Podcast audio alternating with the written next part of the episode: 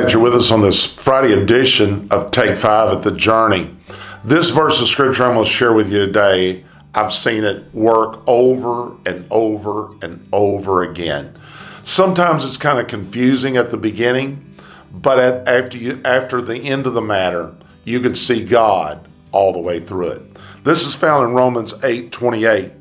And we know that all things work together for good, that all the stuff, all of our problems, all the situations in our life, they all work together to them that love God. That's a something that you got to be able to do. You got to love God, okay? And to them who are called according to his purpose. So God takes all of our messes, he straightens everything out at the end of the day, even when bad stuff happens to us. When you read the book of Matthew, the rains descended upon the houses, but the one with that actually had the Lord inside, or the rock, the one that was founded upon the rock, it withstood the storms. We're not exempt from storms.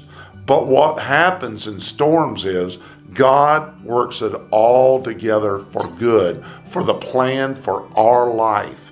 And that is so exciting. Let me just read that to you that is found in Romans 8:28 in the amplified.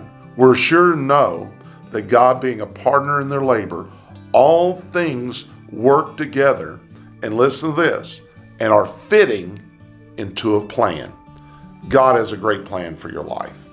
I mean, plans that you just can't believe. If you'll just let God take charge of your life and just begin to trust and have faith in God, God will do amazing things. I want you to say to yourself this day that God is a good God and the devil is a bad devil.